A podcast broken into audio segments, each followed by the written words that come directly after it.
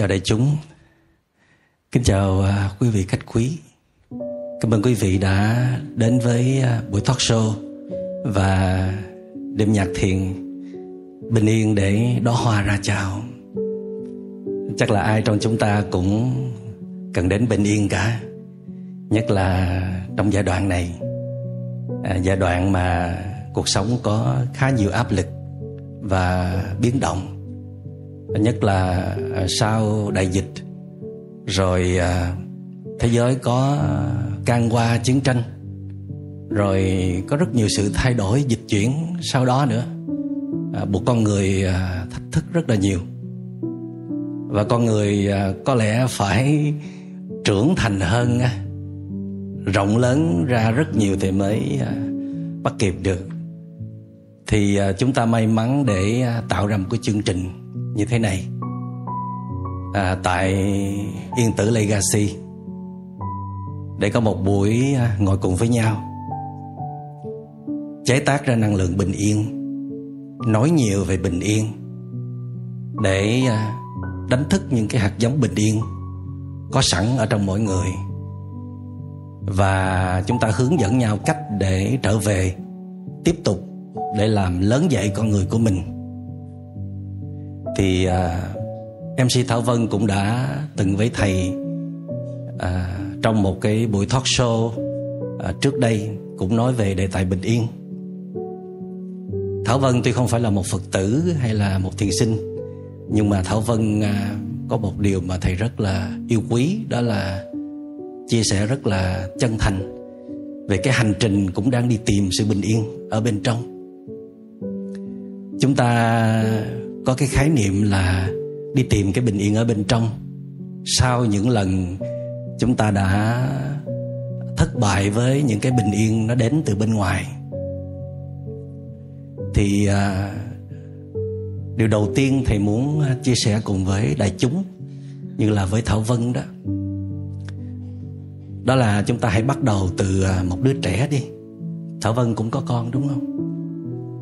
Hãy nhìn một đứa trẻ chúng ta có bao giờ tự hỏi xem là chúng có nhu cầu được bình yên không? Hay là chúng chỉ có nhu cầu được yêu thương thôi? Nhiều khi người lớn chúng ta nghĩ rằng chúng ta phải thương yêu con mình thật nhiều vào lo cho nó đủ đầy à, những tiện nghi về vật chất tìm những ngôi trường danh tiếng à, xem con mình nó thiếu cái gì. Và trong cái quá trình à, thương yêu đó đó thì mình vô tình tạo nên những cái áp lực rất là nặng nề. À, thầy có nhớ à, ông Socrates có nói là cái giáo dục khai phóng á không có nghĩa là đổ vô cho đầy mà nó có nghĩa là thấp thấp lên. Thấp lên có nghĩa là chúng ta cố gắng nhìn một đứa trẻ đó nó có những cái hạt giống có sẵn những cái gì nó hay đó thì chúng ta kích hoạt chúng ta mời nó lên. Còn cái gì nó không có thì đừng có bắt ép. Đừng nó phải làm giống một cái phiên bản nào đó ờ, kể cả phải giống như là cha mẹ. Thì ờ, các nhà khoa học cũng thấy rằng là con cái không nhất thiết phải là bản sao của cha mẹ. Và tôi thầy làm ngành chữa lành tâm lý cũng vài mươi năm rồi. Cũng thấy rằng là ờ, cha mẹ có những cái cấu trúc tâm lý rất khác với con cái. Có khi cha mẹ là một doanh nhân thành đạt rất là giỏi về mặt quản lý về mặt vận hành. Nhưng mà sinh ra hai ba đứa con tụi nó đều giỏi toán lý hóa tụi nó đi về chuyên môn hết. Tụi nó có thể trở thành một ờ, một nhà thiết kế hay là một người ờ, giỏi về computer một người uh, sáng chế về hóa chất chẳng hạn. Nhưng mà tụi nó không có giỏi về ứng phó xã hội không giỏi về tương tác xã hội. Theo đó thì cái hoạt động của tụi nó ở trong phạm vi rất là hẹp và giải quyết những vấn đề khó khăn rất là kém so với cha mẹ thì chắc là bị chửi tan nát à. và cha mẹ sẽ không bao giờ hài lòng có một cái đứa con mà yếu kém như vậy. Và cha mẹ không bao giờ thấy được cái mặt mạnh đó của đứa con. Và lúc nào cha mẹ cũng thấy không hài lòng với đứa con của mình. Vì à, cha mẹ nghĩ rằng con mình nó phải giỏi như mình phải như mình như vậy mới gọi là giỏi. À, và như vậy là làm khổ đứa con. Và đứa con sống với cha mẹ mặc dầu là nhận được rất nhiều giá trị nhưng mà rất là khổ. Có thể nói là không có bình yên chút nào cả. Thảo vân nghĩ sao? Dạ thưa thầy. Hôm nay mình nói theo nhịp nhạc đó thảo vân. Kính thưa thầy.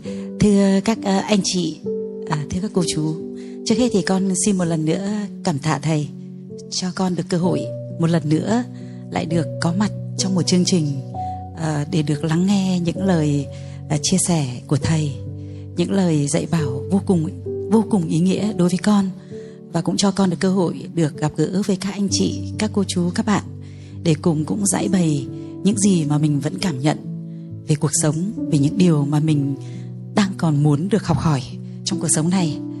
Và thầy vừa nói về những câu chuyện của những đứa con.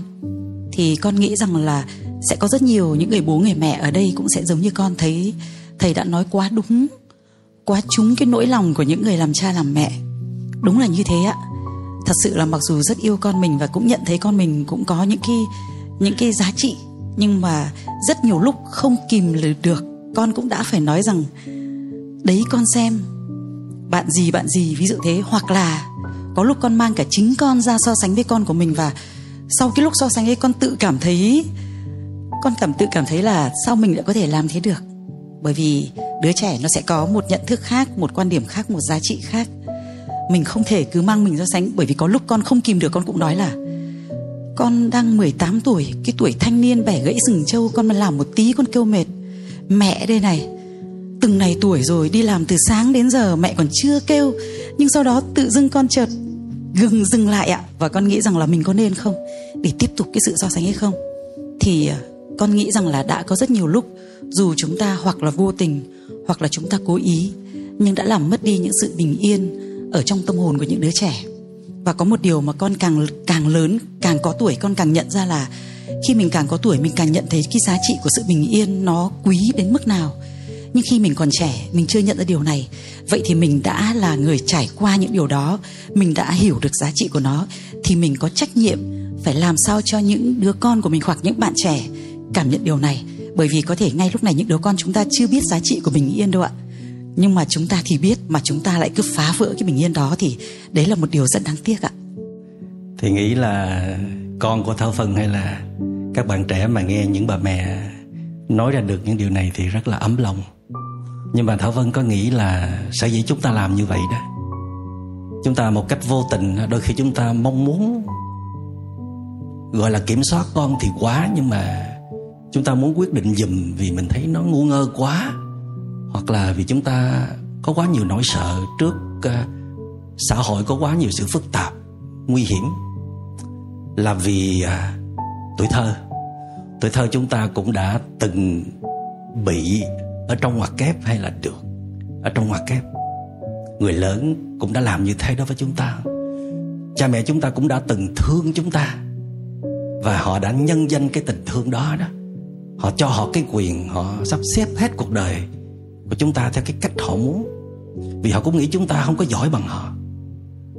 Ở những cái thế hệ trước đó, thì con cái không có bao giờ được xem là có hiểu biết bằng cha mẹ cả, nhất là còn nhỏ cho nên là người lớn gần như là cả cái quãng tuổi thơ tới 18, 20 thậm chí hai mấy 30 đó cũng phải hỏi ý kiến người lớn. Kể cả con nó đã thành nhân rồi, nó đã học tới cái bằng gì rồi, nó có vị trí trong xã hội rồi mà cha mẹ vẫn cứ xem là không bao giờ hiểu biết bằng cha mẹ cả cho nên là cứ mặc cảm là là mình không bao giờ có được ý kiến ở trong mắt của cha mẹ nó cứ mang cái cái thương tổn đó mà mang vào cái hành trình mình dạy con mình. Thảo Vân có nghĩ vậy không? Cái này con nghĩ là rất đúng thầy ạ. Mặc dù là với trải nghiệm của cá nhân con thì nó hơi khác một chút, Nhưng nhà con đông anh chị em. Nhưng nếu như với những đứa trẻ khác mà vì bố mẹ có sự quan tâm Bởi vì có điều kiện Về thời gian chẳng hạn, Thì hoàn toàn dẫn đến cái trường hợp như thầy nói, con thấy rất nhiều những người bạn của con là có. Thậm chí là kiểm soát đến mức độ là nếu chân mà hơi bẩn còn không được dẫm lên cái ghế cơ thầy ạ, tức là kiểm soát đến mọi thứ. Nhưng con thì, ba mẹ con có đông con cho nên là ông bà bươn trải. Gần như là để mặc con với cuộc đời, con thì lại hơi khác một chút là muốn làm gì thì làm. Muốn chơi gì thì chơi, đấy. Ba mẹ chỉ có để cho một thùng gạo đấy, muốn ăn lúc nào thì ăn. Tức là con thì lại được tự do quá. Thì cái lúc đấy con lại thèm là sao mình lại không được ba mẹ là lúc này phải bảo thế này, bảo thế kia, lúc đấy con lại rất thèm nhìn những đứa đứa bạn cùng lứa con lại rất thèm. Thế nhưng mà sau này thì con lại thấy rằng là giá như mình có được cả hai cái đấy. Vẫn có sự chỉ dạy của của ba mẹ. Nhưng lại ở mức độ vừa đủ để mình vẫn được tự do làm những thứ mình thích. Ví dụ buổi trưa không phải buổi trưa. Cái này thì con có bị cấm thầy ạ. Buổi trưa nào con cũng bị bắt ngủ trưa. Cái này là cái duy nhất mà con bị cấm hồi nhỏ. Và cái đấy con làm con khó chịu vô cùng thầy ạ. Bởi vì lúc đấy con muốn được ra ngoài, con muốn được đi chạy nhảy, con muốn được làm những thứ con thích. Và con cảm thấy rằng có rất nhiều thứ ba mẹ đã không hiểu mình. Nó làm cho con, kiểu, cảm thấy rất bức bối. Và các anh chị của con lớn hơn con thì đúng là vì lớn hơn cho nên chắc là bị quản lý nhiều hơn. Ba mẹ bảo, được, gặp cái anh đấy là gặp anh đấy. Được, gặp cái cô đấy là gặp cô đấy. Con đã từng thấy chị gái con khóc rất nhiều. Con may quá, sau này thì con không bị như thế nhưng nhưng mà cuối cùng chưa chắc đã là may có rất nhiều lúc con lại ước là giá như vẫn còn ba mẹ lúc đấy để bảo là, bình tĩnh lại đi, suy nghĩ kỹ đi, giá như lúc đấy lại được thế thầy ạ. Cho nên là cái chỗ mà thảo vân nói là may quá đó, thì ở bên ờ, ngành chữa lành tâm lý tụi thầy ờ, phân tích rằng là trong cái cấu trúc của não bộ của mỗi người nó có cái gọi là cái bộ lọc, cái filter đó. Thì như tụi thầy là cũng bị đánh đòn chứ, mà thầy là bị đánh đòn nhiều nhất á tại vì thầy lì lắm, hay cãi lại. Nhưng mà tụi thầy lớn lên đều không có uất hận cha mẹ mình. Vì à, tụi thầy nhìn thấy cái ân tình nhiều hơn là những cái à, tạm gọi là bạo lực gia đình như vậy. Nhưng mà ở những đứa trẻ khác hoặc là những đứa trẻ ngày nay đó, thì nó chỉ chú ý vào cái đó thôi. Thì do cái cấu trúc não trạng của những đứa trẻ bây giờ là khác. Cho nên tội cho những đứa bé đó nó không nhìn thấy được, hoặc là vì những đứa bé đó bây giờ gọi là những cái hội chứng như là Asperger là tự kỷ nhẹ đó nó chỉ nhìn một đường thôi. À, đánh nó à, nạt nó ghét nó thì chỉ nghĩ đúng như vậy thôi. Nó không có nhìn được đa chiều. Nó thấy không có thấy phạm vi rộng để thấy hết những ân tình mà cha mẹ cho nó. Cho nên cuối cùng là cha mẹ tuy thương yêu nó rất nhiều mà nó rất là đau khổ và thậm chí là uất hận cha mẹ mình. Thì điều đó tội cho cả đôi bên thì thôi bây giờ à, à, để à, à, trước khi tiếp tục đề tài này thì chúng ta mời đại chúng và mời thảo vân à, đến với một ca khúc để à, chúng ta cùng trở lại với tuổi thơ để thấy là tất cả những đứa trẻ đều cần được có tuổi thơ được sống tự do mà không bị à, người lớn sắp đặt phải thế này thế kia nhất là nhồi sọ nhất là phải học nhiều quá à, với ca khúc của nhạc sĩ Trần Quang Lộc cho tôi lại từ đầu, mà để chúng chào đón tiếng hát của ca sĩ Ngọc Mai.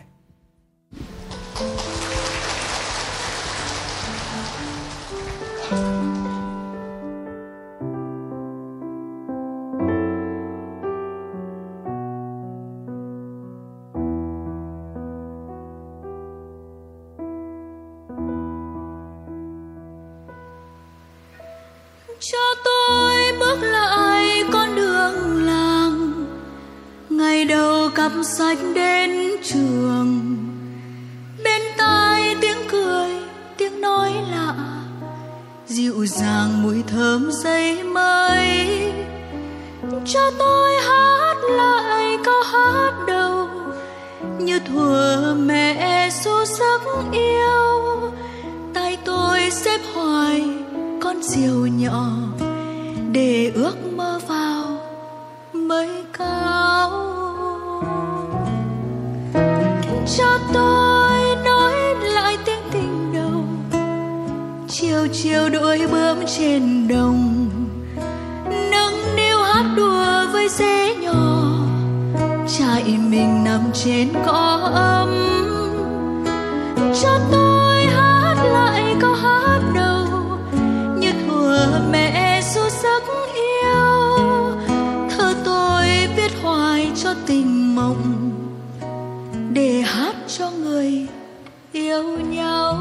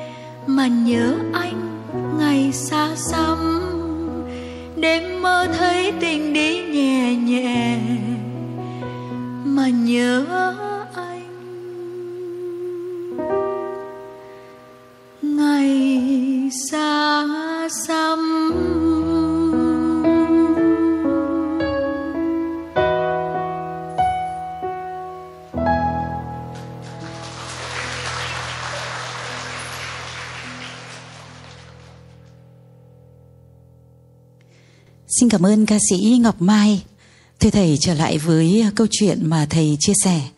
Thầy có nói là với rất nhiều những đứa con do cái kỳ vọng của cha mẹ đặt lên mình quá nhiều và chính từ đó đã tạo ra cái áp lực và chúng con đành phải chứng tỏ và thể hiện bản thân mình bằng cách là lăn lộn mưu sinh, kiếm tiền, xây dựng sự nghiệp vừa là để có được một cuộc sống tốt hơn nhưng cũng có thể chăng thầy có nghĩ rằng đấy là một cách để chúng con tìm sự bình yên trong tâm hồn của mỗi người không?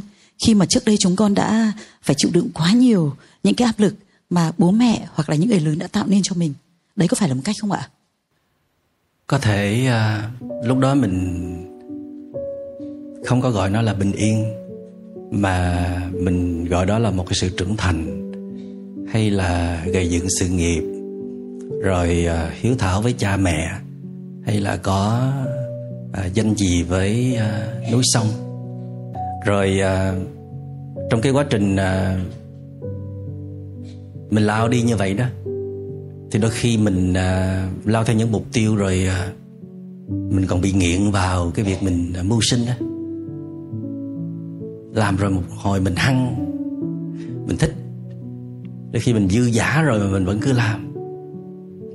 Rồi khi mình cũng không biết mình làm như vậy để làm cái gì à mình kiếm thật là nhiều tiền, mình mua sắm cũng đã đời, cũng có nhà cao, cửa rộng. Không phải ai kiếm nhiều tiền theo thầy thấy, cũng không phải là để vì họ ham tiền đâu, là vì họ muốn chứng tỏ với như thảo vân nói đó. Cho người lớn thấy là họ có giá trị. Họ đã từng bị khinh, hồi nhỏ đã từng bị khinh là mày chẳng là gì cả. Bị à, cha mẹ khinh trong đám anh em hoặc là thầy cô khinh trong đám bạn. Thành ra là họ bị tổn thương.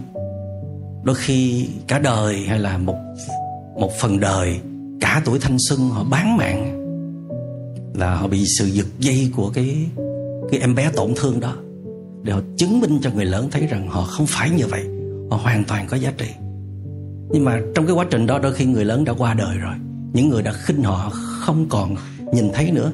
Nhưng mà họ như một con thiêu thân vậy họ cứ đi làm đi làm. Để rồi à, chính họ là nạn nhân của cái sự bất ổn trong họ, chứ họ không có bình yên. Họ nghĩ là họ làm như vậy họ sẽ yên lòng, họ sẽ thỏa mãn satisfaction. Nhưng mà cuối cùng là họ chính là kẻ bất ổn nhiều nhất. Tức là họ đi tìm một cái thứ và họ cũng không hiểu thật sự là để làm cái gì. Họ tưởng như vậy là hạnh phúc, là bình an nhưng mà rốt cuộc thì họ vẫn chơi vơi vẫn lạc lõng vì nó vẫn không thỏa đáng được. Cho nên trong cái hành trình à, thì giúp cho những bạn như thế chữa lành vết thương á thì thầy mới phát hiện ra rằng phần lớn con người ta tổn thương á, là do hai cái thứ chính. Một là do nhu cầu à, muốn được công nhận và nhu cầu muốn được thương yêu. Đó. Và hai nhu cầu này đó cho dù à, bạn có à, cố gắng để mà chứng tỏ hay là tìm kiếm ai đó bù đắp cái sự thương yêu mình mãi mãi sẽ không bao giờ lấp đầy được. Mà chỉ đến khi nào bạn dừng lại để quay về tự thương yêu chính mình à, tìm thấy những cái giá trị bên trong của mình nếu mà muốn chứng tỏ đó thì phải tìm thấy những cái phẩm chất những giá trị bên trong mình. Mình tin vào cái giá trị của mình thay vì đợi người khác công nhận. Thí dụ như là tự vượt qua những cái giới hạn bên trong của mình à, chiến thắng bản thân mình. Còn thương yêu á thì mình phải tự thương yêu chính mình. À, mà mình chờ người khác thương yêu mình á thì à, không ai có thể thương yêu mình bằng chính mình cả. Thì cái việc này đó đối với một cái người thương tổn nó rất là khó. Thì họ phải cần à, một cộng đồng như là của tụi thầy vậy đó dìu họ trong những cái bước ban đầu. Để rồi khi họ đã thật sự quay về à, đi những cái bước chân thiền hành hay là ngồi xuống thở? Họ bắt đầu thấy họ làm được cái chuyện là ồ mình có thể ăn một bữa ăn ngon như vậy sao? À, mình có thể ngồi yên để nghe tiếng chim hót. Lâu rồi mình mới làm được như vậy.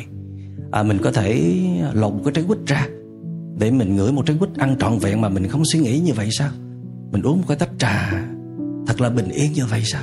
Rồi họ ngồi thiền trong nửa giờ nhưng mà có thể có năm mười phút bình yên như vậy sao? Ồ bình yên là như vậy sao? Bình yên không phải là một cái việc là mình lao tới một cái mục tiêu nào đó mình đạt được, rồi mình thỏa mãn. Thì thỏa mãn nó cũng làm cho mình yên lòng, nhưng mà liền ngay sau đó là hàng loạt những cái mối lo toan. Có bao giờ mình đạt một cái gì mà mình yên mãi mãi đâu.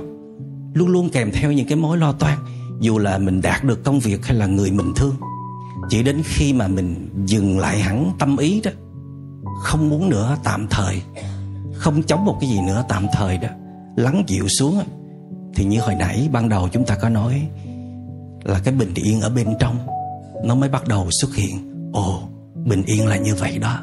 Bình yên là khi mình đã đưa tâm trở về với thân, mình đã thật sự trở về nhà.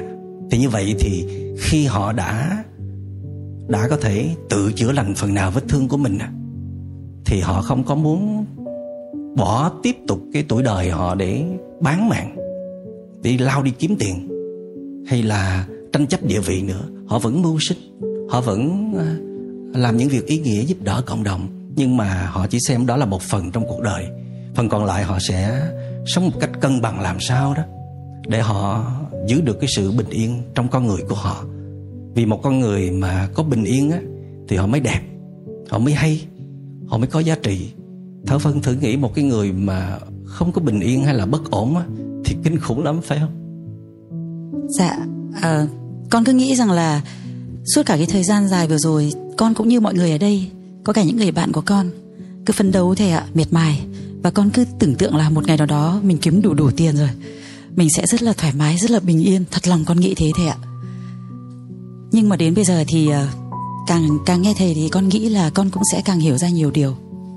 Cũng không phải là khi chúng ta đã có thật nhiều tiền và chúng ta cảm thấy như thế là đủ thì chúng ta bình yên. Không phải như thế đúng không thầy? Khi mà chúng ta không tìm được cái sự bình yên ở bên trong giống như thầy bây giờ thì con hiểu. Thầy đâu có cần tiền đúng không thầy? Cần. Hả? Ôi thầy cần chứ vì à, thầy nuôi tới 300 à, đứa con mà. Nhưng mà cần con nói là cần cho thầy mà. À, cũng cần chứ. Nhưng mà cần Nhiều như không là thầy? không cần. Đó. À, là vậy nè. Cần Bây giờ chúng con phải học là này. vậy. Tức là tụi thầy cũng có một khoản vừa đủ thôi à, như hồi nãy thầy trò mình có trao đổi riêng đó thầy nói thở vân á, cho con mình nó thiếu một chút. Tụi thầy cũng chọn lối sống là tam thường bất túc tức là à, làm sao để cho mình à, có mức cái tiêu thụ vừa phải là mà thiếu xuống một chút nữa.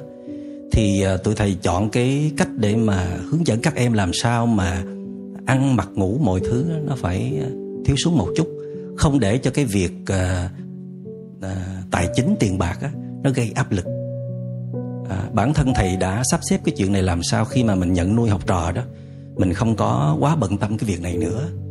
Thì dĩ nhiên là để làm được việc này thì nhiều năm trước á, thầy đã làm cái gì? Xây dựng các mối quan hệ hoặc là thầy đi dạy thầy đã tích lũy như thế nào đó để thầy có sẵn một cái khoản như thế để mình đừng có bận tâm nữa. Đến khi mình làm giáo dục đó mình chỉ tập trung đúng cái chuyên môn mình thôi để dồn hết mọi cái tinh túy cho cái việc mà mình đang rất là tâm huyết vì khi mà mình làm cái chuyên môn này mà mình nghĩ tới kinh tế đó, thì ít nhiều nó sẽ bị ảnh hưởng. Hoặc là ai đó mình giao một bộ phận nào, họ sẽ hỗ trợ mình cái phần này. Còn mình thì chỉ tập trung đúng cái chuyên môn thôi. Thì à, khi mình à, vận hành một cái tổ chức thì mình nên có những cái bộ phận. Người lo cái phần này, người lo cái phần kia. Người nào giữ phần hồn người nào giữ thần thái người nào là đầu tàu.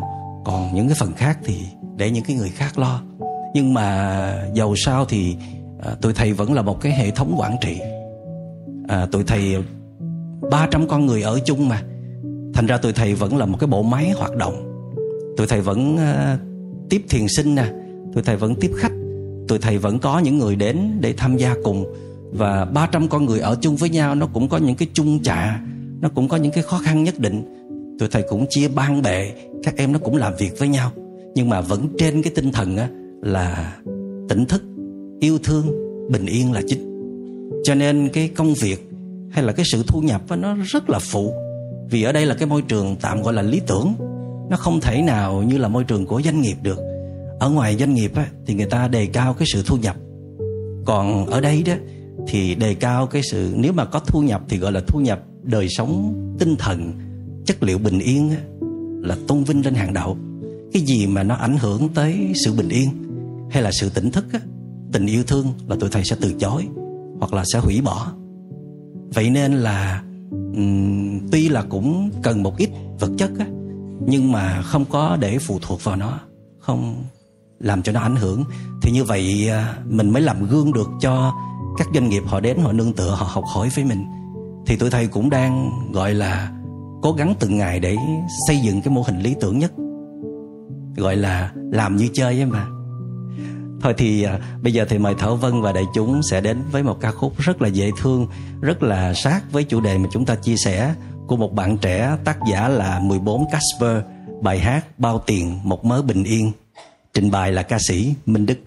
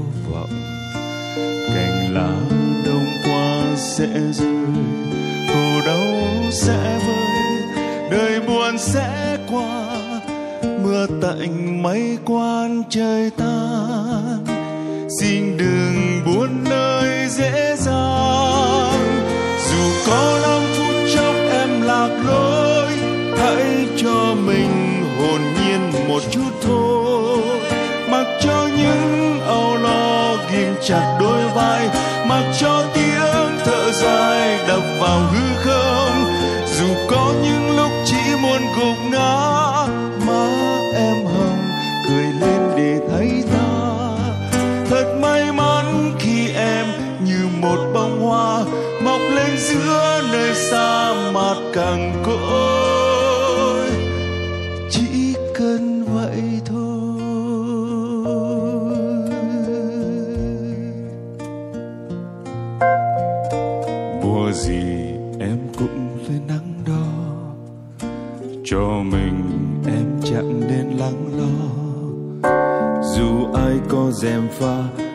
quan tâm vài ba lời nói ra mà vấp ngã yêu lòng chẳng ai thu phí ước mơ thì hãy cứ mơ dù giây phút giờ em là mây mắn.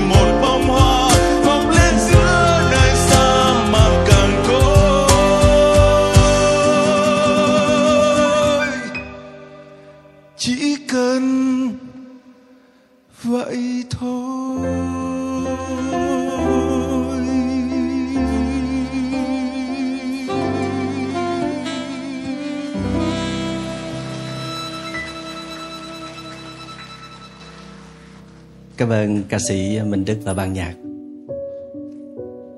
Chúng ta thì à, cần rất là nhiều thứ. Có những giai đoạn tuổi trẻ chúng ta à, chỉ nghĩ là mình phải thành công, thành công và thành công. Vì mình cần mọi người công nhận cái giá trị của mình. Nhưng mà lớn lên một chút trưởng thành hơn thì chúng ta nghĩ rằng là Chúng ta phải cần có giá trị chiều sâu hơn Sống đời sống có chất lượng hơn. Tức là biết thưởng thức cuộc sống chứ còn à, mình có bao nhiêu tiền bạc để đó mà mình không có cảm nhận được gì cả. Cái cơ chế tâm thức mình nó cũng ngộ nghĩnh. Nó không phải lúc nào nó cũng nghe lời mình. Hồi nhỏ thì mình có ít mà cái gì mình cũng hưởng được. Nhưng mà kỳ lạ là lớn lên càng giàu có thì à, mình càng không thể hưởng được cái gì hết. Ngay khi mình ở trong một khách sạn năm sao hay là ăn những bữa ăn rất là thường hạn mình đi du lịch khắp nơi trên thế giới mà vẫn thấy trống rỗng, thấy nhạt nhẽo đó là vì à, tâm thức mình đã được huấn luyện, mọi thứ nó nhanh, nó vội và chụp bắt hết cái này rồi chưa kịp hưởng rồi nghĩ tới cái khác. Thành ra nó cần một cái khoảng à, dừng lại, đủ sâu, chậm lại. Thì mình gọi là bình yên. Bình yên có nghĩa là cái tâm nó bình lại, nó yên lắng xuống, nó không có trộn rộn, nó không có lăng xăng, nó không có nhảy nhót nữa mình à, thử nghĩ một vị à, lãnh đạo đi. Một vị doanh nghiệp lãnh đạo một doanh nghiệp đầu tàu. Họ là một vị thuyền trưởng. Họ gánh vác một tập đoàn một công ty một trăm vài trăm vài ngàn người. Áp lực kinh khủng. Thập diện mai phục. Nhưng à, nếu mà họ cũng lăng xăng họ cũng căng thẳng đầy sợ hãi tức là họ không có bình yên á. Mình là những à, thiền thuyền viên trên con thuyền đó. Mình nhìn sếp mình lúc nào cũng như trái bom sắp nổ hết. Lúc nào cũng giận dữ, lạnh tanh, khó gần. Không bao giờ truyền thông được với người đó. Rất là độc tài. Thì mình không biết là con thuyền này nó sẽ đi về đâu. Mình sợ chứ, đúng không? Vì cái sinh mệnh mình nó lệ thuộc vào cái quyết định của vị thuyền trưởng đó mà vị thuyền trưởng đó, nếu có xảy ra chuyện gì thì toàn bộ thuyền viên trên đó lãnh đủ hết. Cho nên mình đôi khi cũng rất muốn là mời sếp. Được ngồi yên xuống, thở, có những phút giây bình yên.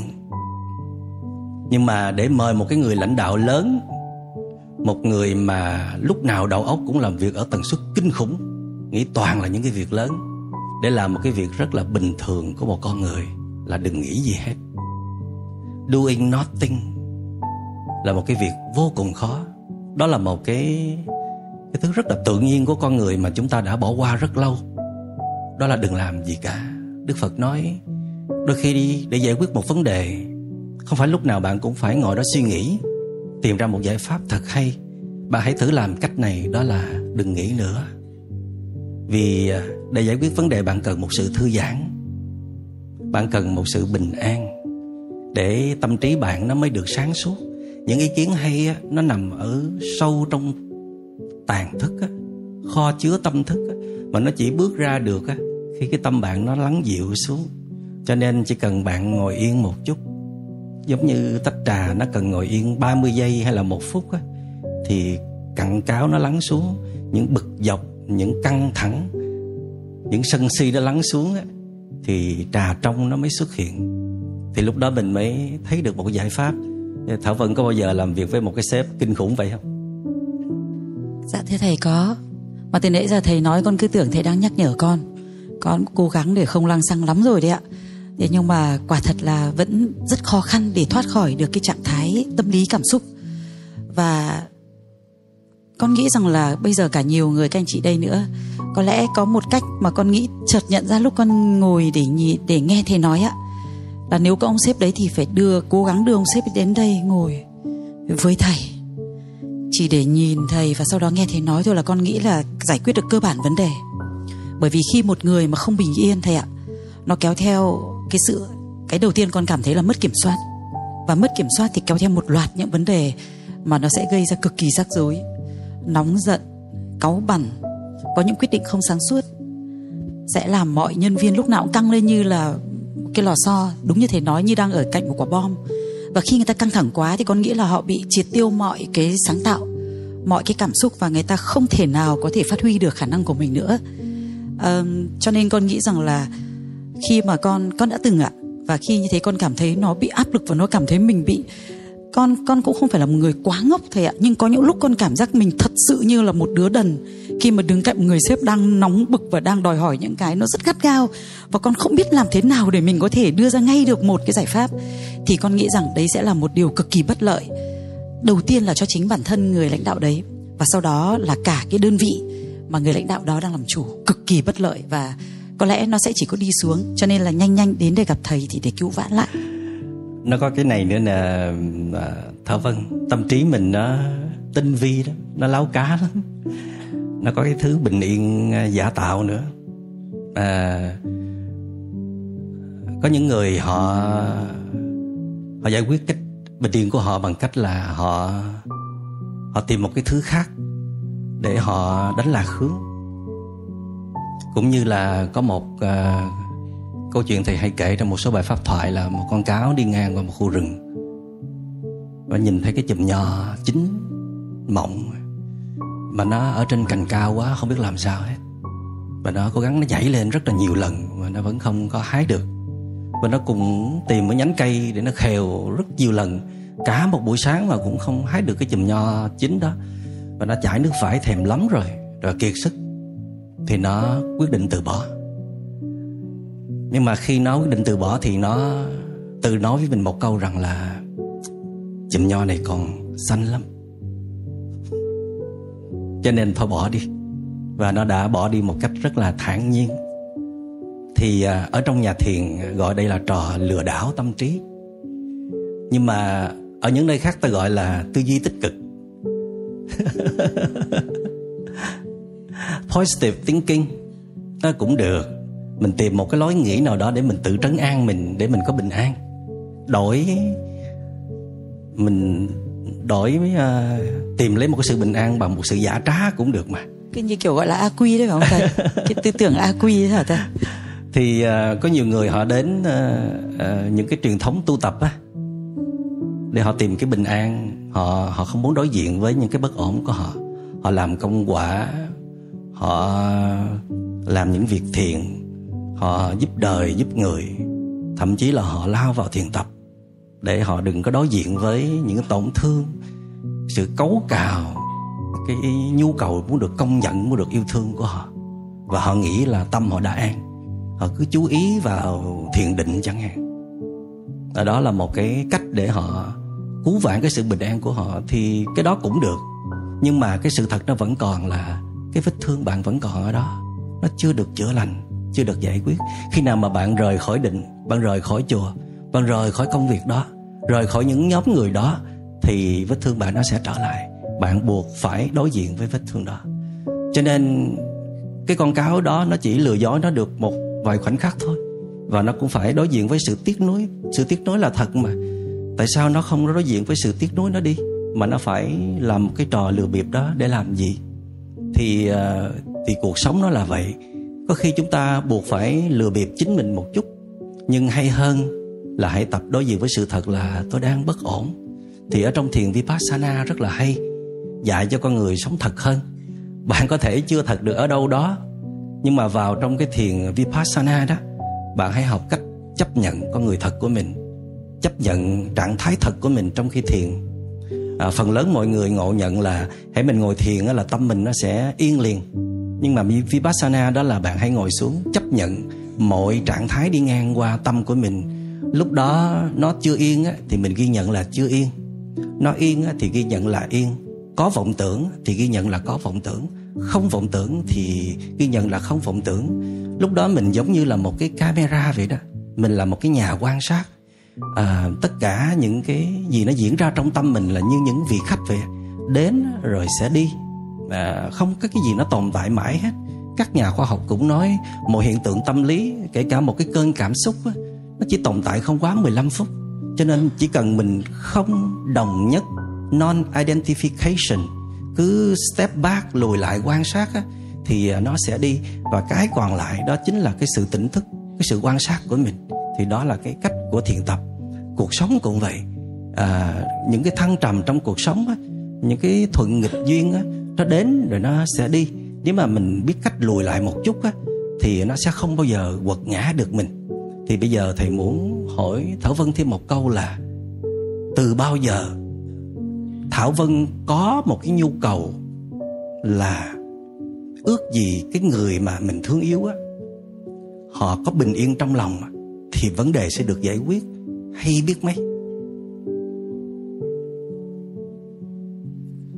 Hỏi con khó quá. Cái người quan trọng nha. Thực ra thì ờ, thầy biết không nhiều khi con cũng đã nghĩ về câu chuyện của mình. Và hồi đầu con cũng cũng đổ lỗi nhiều thầy ạ. Con không nhận lỗi về mình đâu. Con vẫn nghĩ rằng là mình mình tuyệt vời mình thế này thế kia. Con vẫn luôn nghĩ thế. Càng ngày thì con càng nhận ra là có thể không phải là mình chờ đợi ở người ấy bình yên đâu, mà cái sai lầm là mình đã không tìm sự bình yên ở trong mình. Mình đã mình đã để cái kỳ vọng ấy vào những người khác và vô tình mình lại tạo áp lực cho người ta, mà mình lại không nhìn lại, xem là mình đã thật sự bình yên để chấp nhận những gì người ta vốn có.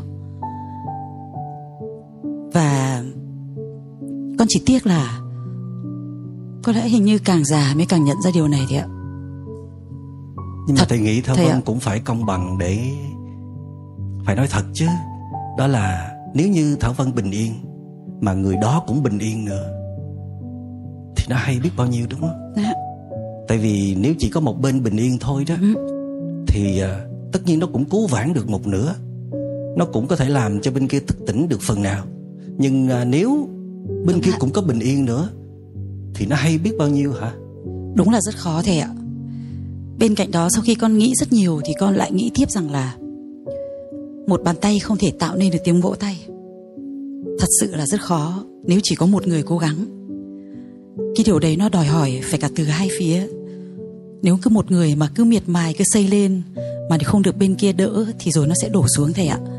Cho nên là con nghĩ rằng là dù mình có mong ước và ao ước thế thì con vẫn ước rằng giá như cả hai người đều thật sự biết tìm lấy cái bình yên của mình và biết trao cho nhau cái bình yên đấy thì tốt hơn thầy ạ. Ở trong à, đoàn thể của thầy đó, khi các bạn mà muốn góp ý lẫn nhau tụi thầy gọi là làm mới thì với điều kiện là hai bên phải đang rất là bình yên, đang rất là hoan hỷ thì mới được góp ý. Còn nếu căng thẳng, nếu mà có giận hờn, có phiền não thì để lúc khác. Hoặc là đang ngồi mà nói chuyện với nhau mà một trong hai bên mà căng thì bên kia báo hiệu rằng là anh đang không ổn thì thôi để lúc khác đi. Hoặc là cái người đang nói nói là à bây giờ tôi đang có cảm xúc không thoải mái, thôi tôi xin dừng ở đây. Thì chính cả thầy cũng vậy, thầy nói, thôi bây giờ thầy dừng ở đây. Nghĩa là mình thấy mình có cảm xúc. Thì đó là cái quy tắc được đặt ra. Ước gì à, các bạn trẻ hoặc là thảo vân lúc ấy đó. Con cũng con cũng chờ lúc người ta không cáu mà mà không, không được. ý thầy nói lúc đó đó thảo vân nói với người ấy rằng anh ơi thôi bây giờ à, xin lỗi. À, hai chúng ta ngồi xuống à, thở trước đi. Cho có bình yên rồi mình hãy nói tiếp đi. Tại lúc đấy con chưa gặp thầy. À, rồi. Thôi thì à, sắp tới có gì à, thảo vân à, nhớ tập thiền kỹ rồi à, có gì thảo nhân thảo vân nhớ tập như vậy nha thảo vân. Bây giờ à, mời đại chúng đến với à, một ca khúc rất là sâu sắc và ý nghĩa. Và một uh, câu trong ca khúc này được chọn làm à, chủ đề của đêm nhạc thiền hôm nay. Bình yên để đó hoa ra chào. Trong đó có những câu là bình yên một thoáng cho tim mềm. À, bình yên à, để trăng cao. Bình yên để sống xô bờ đây là những câu hát rất hay của nhạc sĩ quốc bảo trong bài hát bình yên. Chỉ cần à, bình yên có nghĩa là đừng có lao ra nữa đừng có nhìn vào đối tượng kia nữa đừng có nói đừng hành động gì nữa. Quay trở về thu tâm ý trở về với chính mình một thoáng thôi thì tim đã mềm ra rồi. Mà để chúng trở lại với tiếng hát của ca sĩ ngọc mai.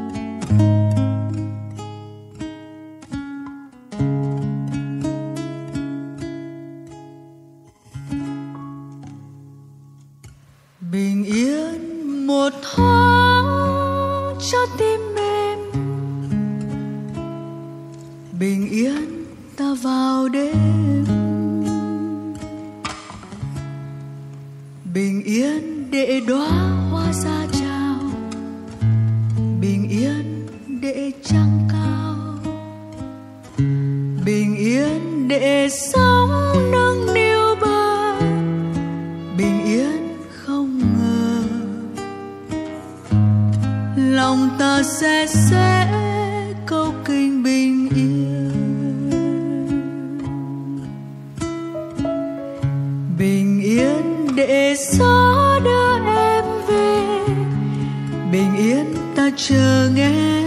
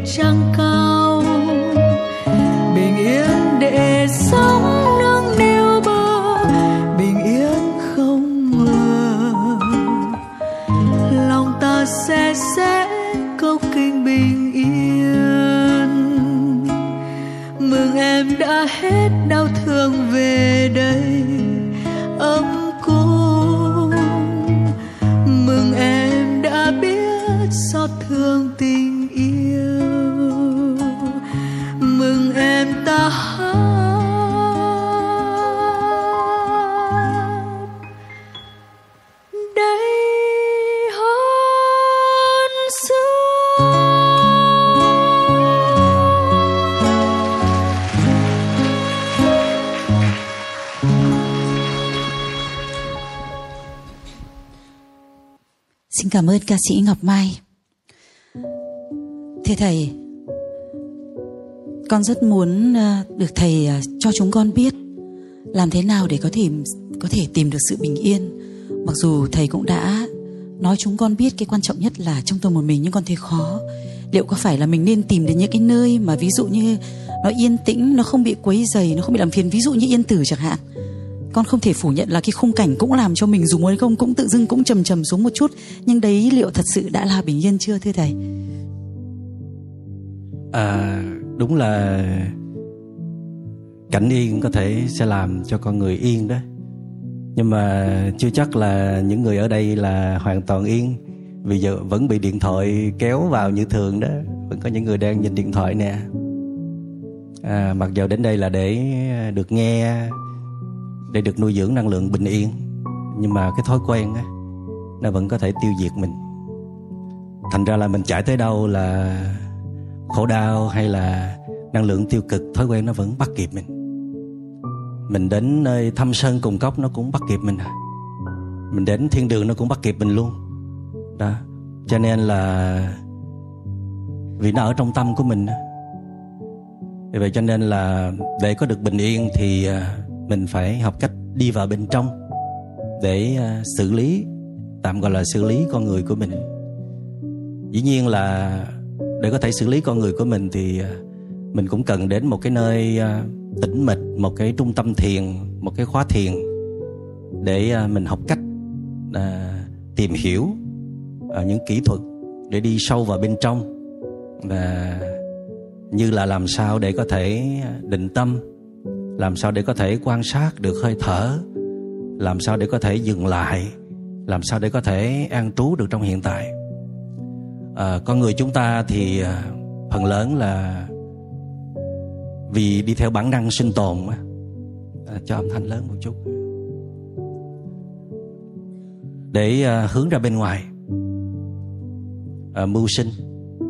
Cho nên chúng ta bị à, mắc kẹt ở trong cái cái việc hướng ra bên ngoài à, lâu dần ngày tháng cái đời sống mình ở bên ngoài cái tâm mình ở bên ngoài. Đặc biệt là khi à, kinh tế phát triển. À, có quá nhiều cơ hội để mình nắm bắt. Rồi à, khi công nghệ ra đời đó đặc biệt là khi có cái smartphone con người gần như là đeo theo cái điện thoại cho đến khi à, tàn tàn hơi thôi rồi đi vào giấc ngủ. Rồi khi giật mình dậy rồi lại gắn vào cái điện thoại gọi là kết nối vào cái chiếc điện thoại. Và không có thời gian để kết nối với cái con người thật của mình. Để ờ, biết là cái gì đang xảy ra bên trong con người của mình. Tại sao mình buồn? Tại sao mình lại phản ứng dữ dội vậy? Tại sao gần đây mình hay cô đơn lạc lõng? À, tại sao mình hay giận dữ? Nó có những cái biến động bên trong à, mình không có nhận ra được. Thì Google có nói là searching inside yourself đi bạn thay vì truy cập trên Google trên mạng nhiều quá thì bạn hãy truy cập vào chính bạn đi. Tại sao thế giới bên trong bạn bạn không biết gì hết? Mà bạn cứ truy cập ở thế giới bên ngoài hoài vậy. Đó mình thấy TikTok là một trong những cái thứ rất là kinh khủng. Mà Mỹ uh, đã lên án rất nhiều là vì uh, mỗi cái cái một cái clip nó có một hai phút thôi. Nó tạo ra cái sự nghiện rất là nhanh. Kiểu như mình ăn mình ăn à, hạt bắp rang vậy đó không bao nhiêu là đủ hết đó. rồi mình nó cứ kích thích, mình tìm kiếm tiếp. Mà có những cái thuật toán nó tìm kiếm giúp cho mình á, mình nghiện hồi nào không hay. Một, hai phút chứ nó kéo hàng giờ ở trên đó. Mình giết thời gian hồi nào không hay.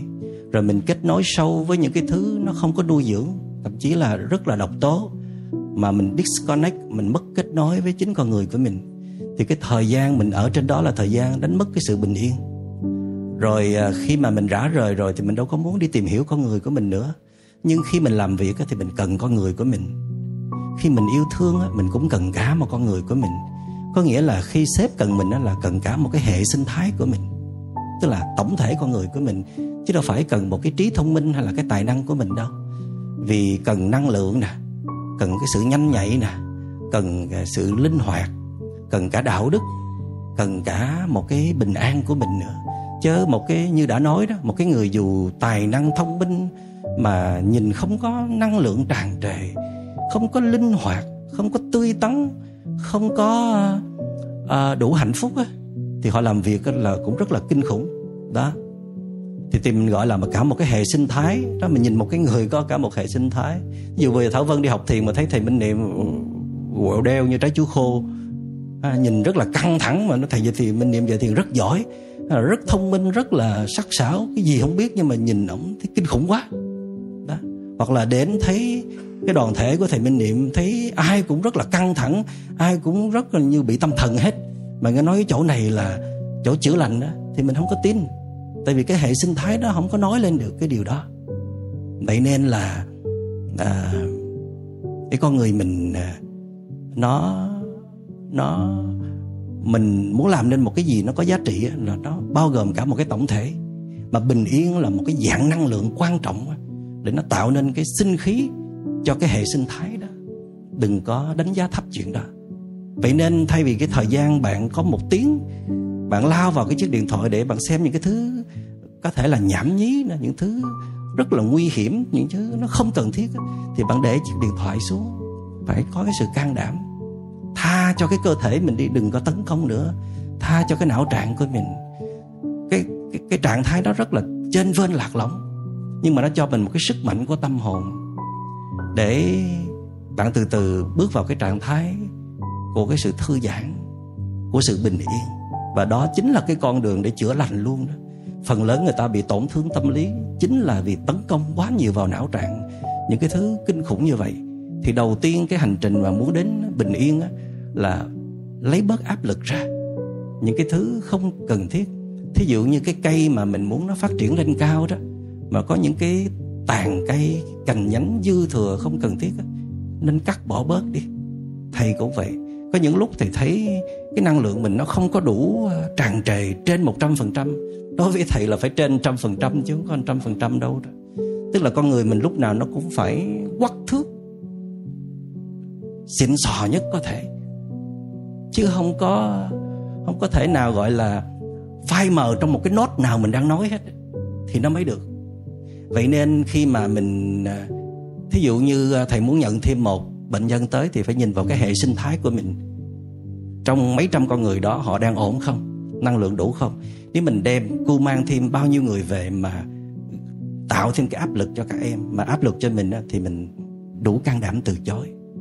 Để mình bảo vệ đoàn thể, mình bảo vệ cho mình nhưng mà chất lượng. Đó.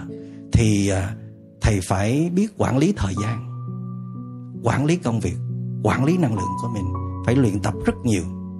Thì mình mới giữ được cái phong độ và giữ được cái bình yên của mình. Vì mình là một vị thầy tinh thần mà không có làm điểm tựa tinh thần được cho người khác thì thôi rồi. Coi như là à, bán đồ giả rồi. Đó. Vậy nên là để có được bình yên thì đầu tiên là letting go buông xả bớt là cái giải pháp đầu tiên cắt bớt những cành nhánh không cần thiết. Đó, thì ờ, đầu tiên là mình phải tập lùi lại để xem là cái cây này có những cành nhánh nào mà mình tham lam, do nỗi sợ mà mình gom về nhiều quá đó. Loại trừ bớt. Các em trong đoàn thể của thầy nó có cái chợ không đồng, là lâu lâu nó phải dọn dẹp đồ đạc, nó cho vào cái chợ đó bớt. Vì ờ, thỉnh thoảng nó cũng về nhà hay ra shopping, nó gom về những cái thứ đồ dư thừa đó rồi cứ phải dọn đổi phòng à, mỗi một tháng hay hai tháng nó dọn riết nó mệt. Rồi thôi nó đem đi nó bỏ vào cái chợ đó ai cần thì cứ lấy. Đó, để nó xả bớt cho à, vác ba lô cho nó nhẹ. Đấy. Giải pháp thứ hai muốn có bình yên á thì à, bớt mong muốn lại. Sau khi xả xong á thì bớt mong muốn lại. Mình muốn bớt muốn mong muốn lại đó. Muốn à, bớt mong muốn lại thì à, mình phải tìm thấy cái giá trị của cái cái sức mạnh đó của cái sự ít ít tiêu thụ. Tức là thấy cái lối sống tối giản gần gũi thiên nhiên bảo vệ môi trường sống với những cái điều ít nhưng mà mình trân quý. Nè thảo vân thấy cái bình này á à, các anh cho thầy mà các em trợ giả nó chánh niệm quá làm sao nó làm bể cái nắp bình. Rồi thì kêu các em nó đi dán lại. Mà thảo vân thấy dán vẫn đẹp. Đấy thì mình cứ dán đồ cũ lại mình xài. Thì à, để mình khỏi phải sắm cái bình mới. Nó vẫn đẹp thì do mình đổi một cái quan niệm thôi để mình bớt tiêu thụ lại. Để mình bớt tốn kém thì bớt tốn kém thì đỡ phải uh, tiêu tiền. Đấy thì để mình dành thời gian mình chế tác năng lượng bình an. Chứ mà mình sắm sửa nhiều quá thì mình buộc phải bất an rất là nhiều. Thứ hai là bớt mong cầu. Mà mình bớt mong cầu là bớt tham lam á, thì sẽ bớt sân si bớt chống đối. Thường tâm tham đi liền với tâm sân. Hễ mà mình muốn nhiều là mình sẽ chống nhiều à. Nó ngộ vậy đó. Giống như thảo vân mà yêu cầu con mình nhiều là mình sẽ bực nhiều. Mà mình bớt yêu cầu á, mình tin tưởng vào nó ờ, mình để cho nó làm sao nó làm thì mình sẽ bớt bực là vậy. Và cái cuối cùng đó là tập đi sâu vào bên trong để chăm sóc năng lượng của mình. Khi năng lượng tràn đầy rồi đó, ngon lành rồi thì tự nhiên nó có bình an.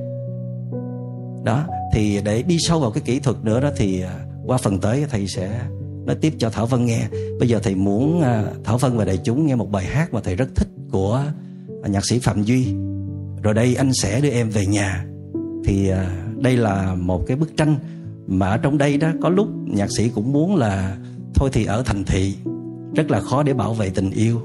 Ở đó dễ thay lòng đổi dạ. Ở đó không có bình yên vì à, không có bình yên cho nên người ta dễ sinh tâm đổi ý. Thì hãy trở về với à, khung cảnh của miền quê. Nơi đó có nhiều năng lượng an lành à, sẽ nuôi dưỡng những cái chất liệu những hạt giống quý ở bên trong của mỗi người. Thì như vậy mới có hy vọng giữ được tình cảm của nhau. À, xin mời à, chào đón trở lại tiếng hát của ca sĩ Minh Đức.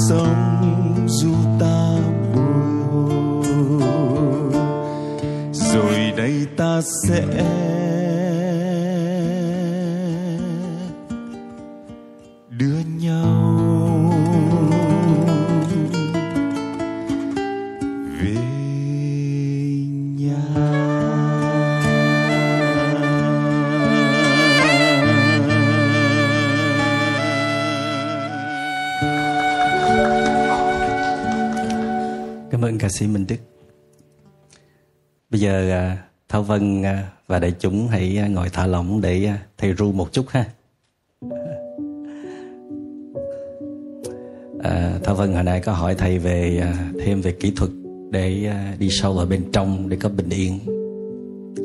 Hôm rồi thì à, ở trong đoàn thể thầy của các bạn chuyên gia chữa lành tâm lý 300 bạn có tổ chức khóa thiền chuyên sâu 7 ngày khi thực tập thiền thì các em khóc rất là nhiều trong khi đi, gọi là đi thiền hành, hay là trong khi ngồi ngồi thiền, kể cả khi leo đồi ngồi trên những ngọn đồi hay là nằm thiền hành à, thiền buông thư. Các em khóc có thể là vì à, các em cảm thấy mình được trở về à, nương náu nơi chính mình sau những ngày tháng rong ruổi ở ngoài kia. Cảm thấy mình được à, ấm áp che chở. À, cái vết thương tâm lý nó được nguôi ngoai chữa lành phần nào. Các em khóc vì à, cảm thấy mình đối diện với những cái thương tổn từ thời ấu thơ bên trong. Thấy mình là một đứa bé bị bỏ rơi, bị à, trừng phạt mà bây giờ mình mới bắt đầu nhìn thấy rất là rõ ràng. Hoặc là bỗng dưng à, chừng hững nhìn ra mình là nạn nhân của một cuộc hôn nhân đổ vỡ mà từ lâu rồi mình không muốn nhìn tới. Hay là mình đang là một người doanh nhân thành đạt mà không có hạnh phúc với những gì mình có được. Và đây lần đầu tiên mình dám đối diện. Cảm thấy mình thương mình quá, mấy mươi năm qua đi tìm hạnh phúc mà chưa bao giờ có hạnh phúc. Và vân vân có rất nhiều câu chuyện khác nhau khi mấy em chia sẻ lại.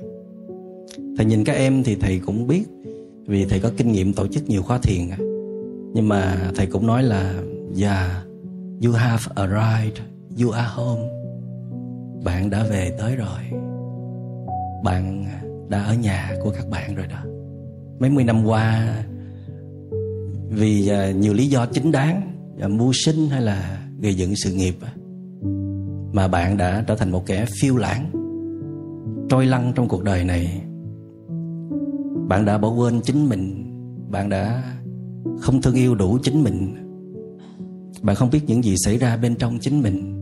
Bạn đi tìm một cái người nào đó để thương mình bạn ghen tuông, bạn thù hận, bạn oán trách. Mà bạn đâu biết rằng là đôi khi cái nhu cầu thương yêu đó nó đến từ những cái tổn thương sâu sắc bên trong.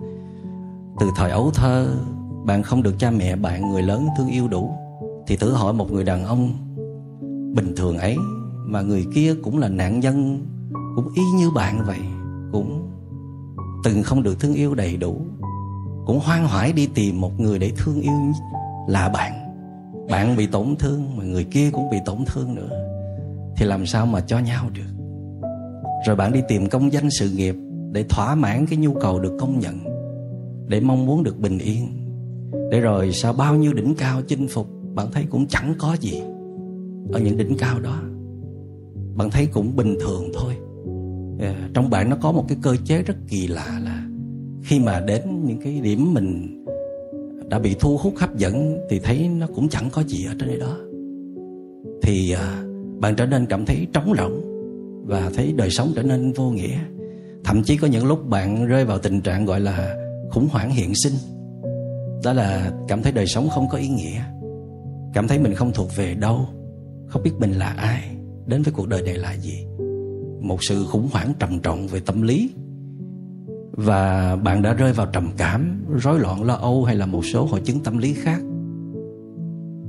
Và thật may mắn thay khi mà trong những cú ngã sắp mặt đó, bạn đã lần hồi trở về được chính mình và bạn đã kết nối được. Vì có những người không kết nối được.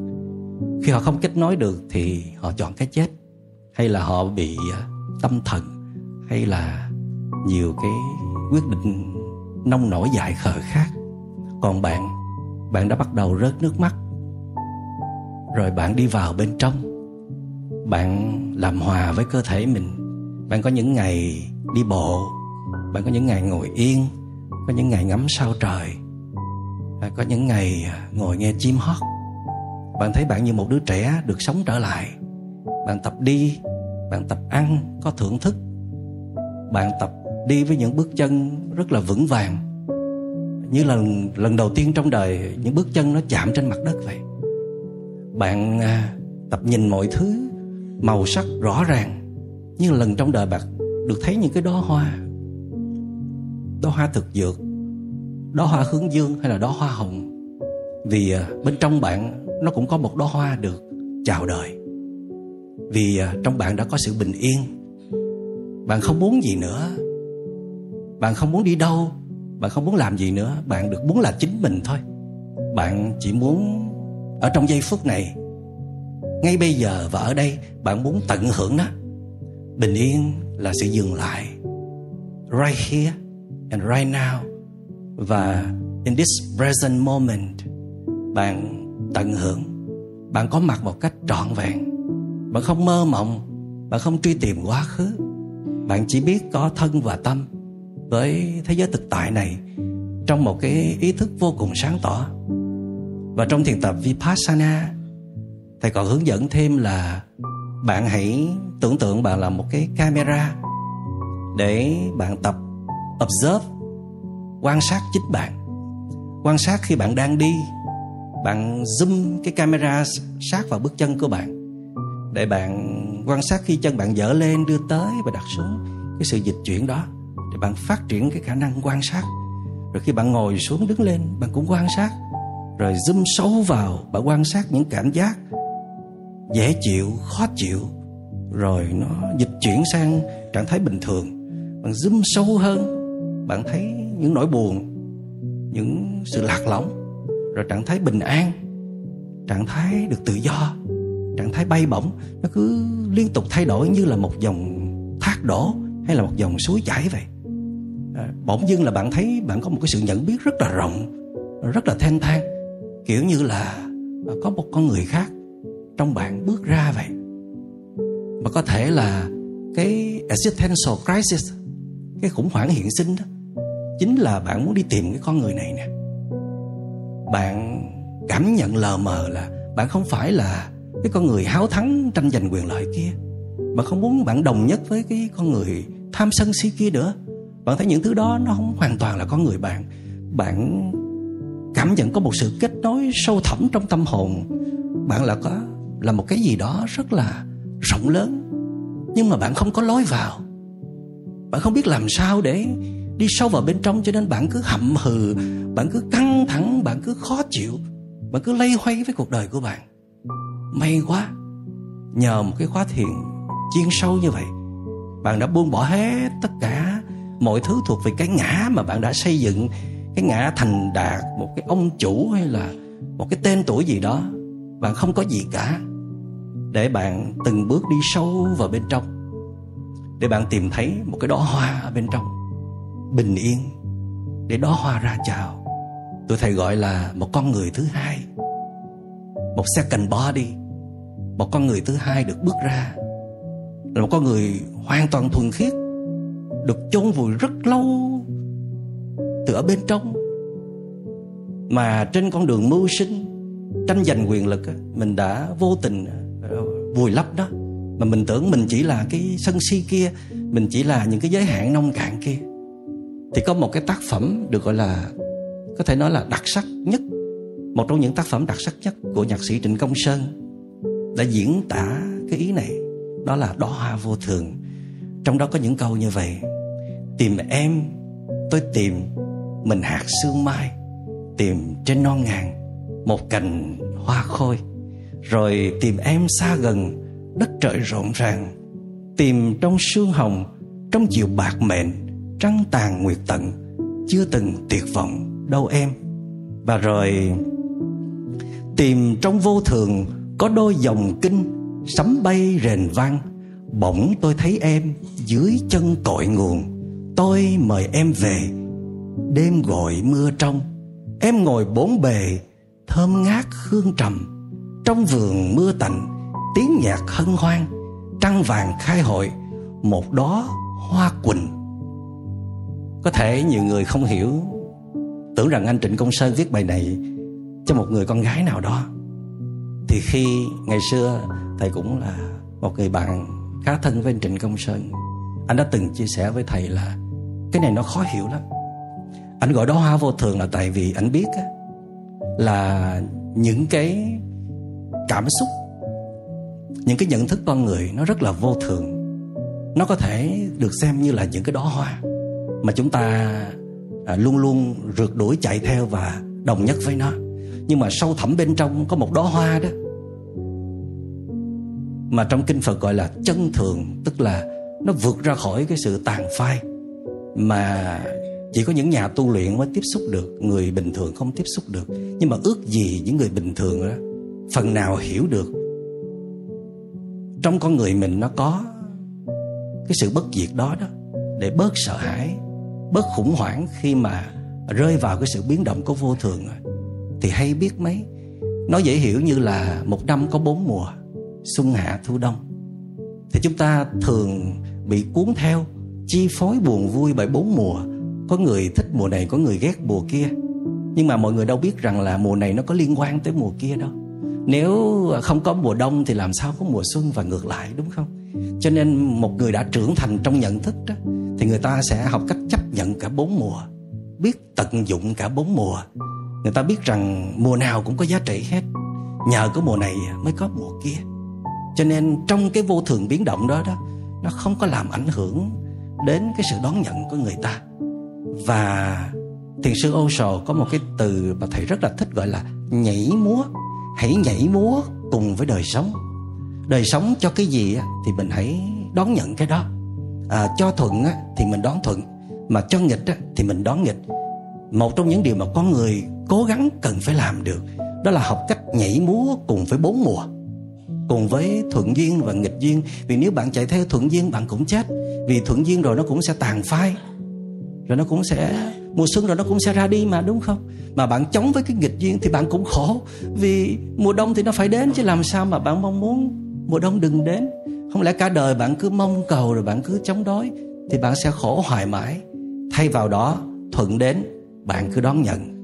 Mùa xuân đến, em hãy cất bước đi mọi nơi rồi mùa đông đến thì bạn cứ hoan hỷ đón nhận, vì mùa đông cũng đẹp thay mà.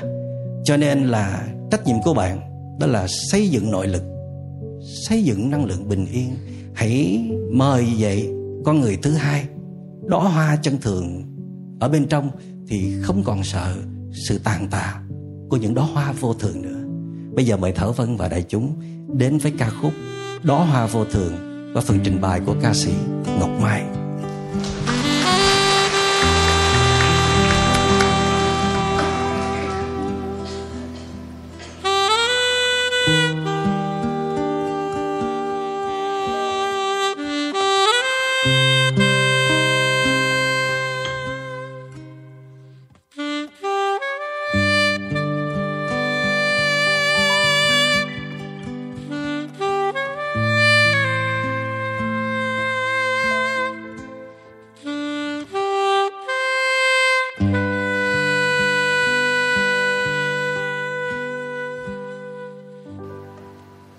tìm em tôi tìm. Mình hạc sương mai tìm trên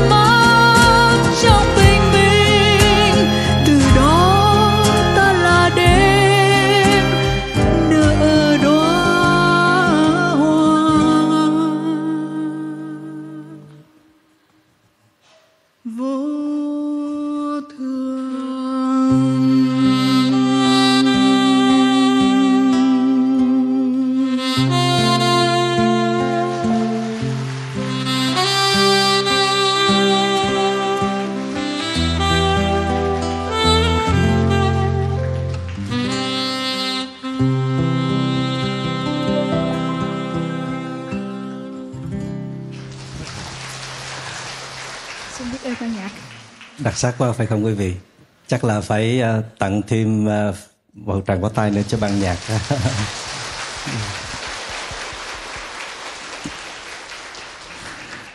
Cái bài khó dễ sợ. Bài dài vâng và đúng là đúng như thầy nói đã chứa đựng rất nhiều những điều mà thầy chia sẻ cho chúng con. Có một điều nữa thưa thầy con cũng muốn được thầy nói rõ hơn. Với người bình thường để tìm được sự bình yên đã là rất khó thật sự rất khó. Vậy thì với những người mà không may họ bị trầm cảm hoặc họ gặp những cái tổn thương rất lớn trong tâm hồn, hoặc là họ nhận ra, hoặc là họ không nhận ra, hoặc là họ cố tình không nhận ra, thì làm thế nào để những con người đó có thể vượt qua được để tìm thấy sự bình yên? Đúng là rất khó là vì à, thường tụi thầy chỉ có thể à, giúp đỡ được à, những bạn nào mà đến trung tâm của tụi thầy các bạn tự động đến, nhất là các bạn trẻ đó. À, khi các bạn có ý thức muốn được giúp đỡ, thì các bạn sẽ hợp tác với mình. Vì cái phương pháp chữa lành của tụi thầy là dùng cái phương pháp tự nhiên, nghĩa là khai thác thuốc ở trong con người của mình, thông qua việc à, các bạn phải luyện tập từ thể chất cho tới tinh thần. Nhưng mà nếu các bạn à, vẫn còn ở nhà, ở trong phòng đóng cửa kín mít mà chỉ có phụ huynh họ muốn là mình giúp đỡ đó, thì rất là khó. Thì à, tụi thầy chỉ có thể nói rằng là thôi thì cố gắng để à, giúp kết nối qua mạng, qua chương trình zoom chẳng hạn. Và mong muốn là họ, các em họ nhìn thấy mình đó. Rồi các em có cảm tình, các em có tin tưởng, hoặc là gửi qua một cái video clip về à, sinh hoạt của các bạn ở trên chỗ thầy đó, thì mong rằng là các em mở lòng. Nhưng phần lớn là do tác động của phụ huynh á phụ huynh uh, phải rất là khéo léo tinh tế. Có thể trước đó là phụ huynh đã uh, không biết cách để tiếp cận uh, gây áp đảo rồi uh, tạo áp lực rồi có những câu nói gây tổn thương hoặc là giữa họ đã từ lâu có một khoảng cách rất là lớn. Thì bây giờ bỗng dưng là kêu con mình đi uh, chữa lành á.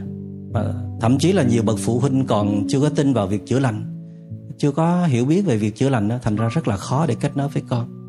Nhưng mà cuối cùng thì vẫn là cái người bị tổn thương họ phải ờ, mong muốn được thoát ra. Và điều thứ hai nữa là có ý thức cần một sự giúp đỡ. Ở trong đời sống cũng vậy đó thảo vân. Kể cả khi mà mình không bị tổn thương tâm lý nhưng mà có những lúc mình kiệt quệ năng lượng mình à, không đứng vững được sau một cái biến cố hoặc là à, khó khăn quá lớn trong đường đời. Mình đã cố gắng hết sức rồi mà vẫn không vực dậy được, thì à, cần lắm một bàn tay nâng đỡ để bước ra khỏi sự giới hạn của mình. Thì lúc đó những người thân của mình đóng vai trò rất là quan trọng. Đó mới là người thương yêu. Chứ mà người thương yêu chỉ có mặt khi mà mình lành lặn, khi mình vui thôi thì đâu có gọi là người thương yêu đích thực nhưng mà mình phải truyền thông cho họ biết. Chứ mình đừng có giấu. Ờ, khi mình giấu có nghĩa là mình không tin tưởng họ. À, mình cứ nghĩ một cái chiều là à, thôi mình không có muốn làm phiền người thương yêu mình. Mình không muốn đem những năng lượng tiêu cực làm phiền đến họ vì họ đã vất vả đi à, mưu sinh ở bên ngoài. Họ phải đối đầu rất nhiều công việc. Nhưng mà họ muốn làm điều đó thì sao? Cho nên mình phải loan báo cho họ biết một cách nhẹ nhàng. Đó là tôi đang không ổn. Tôi cần một sự giúp đỡ đôi khi họ rất là sẵn sàng điều đó. Mình không có ép buộc họ phải thế này thế kia. Mình chỉ loan báo cho họ biết là à, tôi cần có một sự giúp đỡ. Mà nhiều khi họ không thể giúp đỡ được mình thì họ nhờ một người thứ ba. Hoặc đơn giản là ừ, họ chỉ cần à, rủ mình à, đi bộ à, sinh hoạt thể thao hoặc là ngồi thiền hoặc là cùng giúp mình ừ, uống một chén trà với nhau hoặc là cùng nghe một bài pháp thoại chẳng hạn. Để rồi à, truyền cảm hứng giúp nhau à, có bình yên trở lại. Ở trên đoàn thể của thầy đó à, các bạn học viên của khóa thứ nhất á, học được à, một năm thì tụi thầy có các bạn khóa thứ hai rồi. Thì à, cũng đã cùng với thầy tham gia giúp đỡ những bạn bị tổn thương rồi đó. À, các bạn chưa phải là một chuyên gia à, đủ điều kiện nhưng mà các bạn đã có những năng lượng an lành có những cái niềm tin nhất định dành cho các bạn bị tổn thương thì đôi khi công việc của các bạn chỉ là rủ những bạn bị tổn thương đi leo đồi thôi. Thì những bạn bị tổn thương sẽ chọn một vài bạn nào đó mà cảm thấy phù hợp nhất. Mà đôi khi cái bạn phù hợp là cái bạn yếu nhất. Nó gần tần số với mình chẳng hạn. Cái người mà mình cảm thấy dễ tương tác à, đã từng có những cái tổn thương y như mình hoặc cái năng lượng nó gần với mình à, không có bị phán xét chẳng hạn. À, hoặc là cái người nào mà họ cảm thấy có nhiều yêu thương à, đến với họ mà không có chê trách không có à, yêu sách không có quá cứng nhắc. Cái sự giúp đỡ đôi khi chỉ là ngồi lắng nghe mà không có ý kiến gì cả chỉ đơn giản lắng nghe thôi. À, mà trao cho họ một cái năng lượng bình yên. Ở trong cái thời buổi bây giờ bình yên nó quý kinh khủng lắm. Người ta hay góp ý với nhau nhiều lắm. Ngồi xuống là ai cũng muốn làm thầy người khác. Mà đôi khi cái năng lượng mới là quan trọng. Thầy à, làm công tác này nhiều năm trong cuộc đời, đôi khi cái phần tư vấn của thầy nó ít lắm.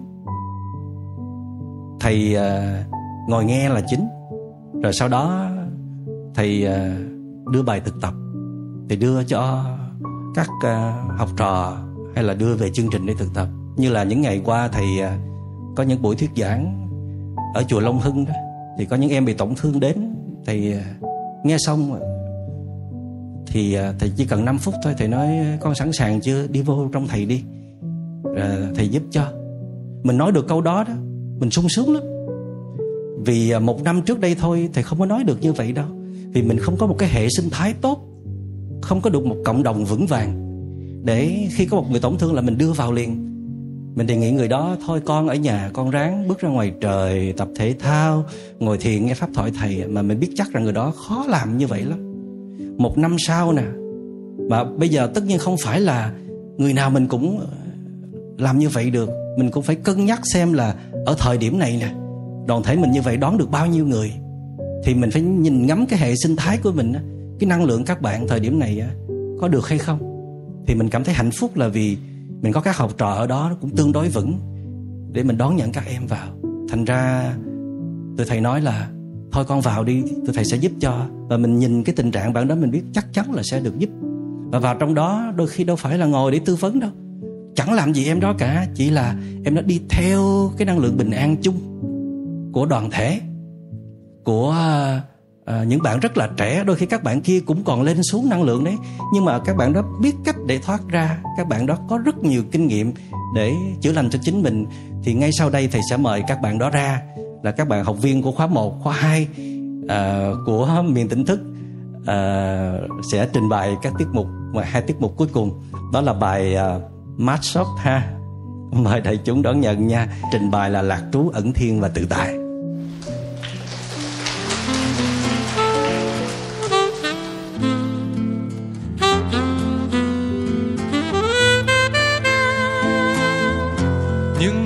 Sẽ mãi chỉ là mơ ước. Khi tôi hoài nghi chính mình, những nỗi đau có thể làm tôi gục ngã, nhưng niềm tin sẽ không bao giờ mất đi.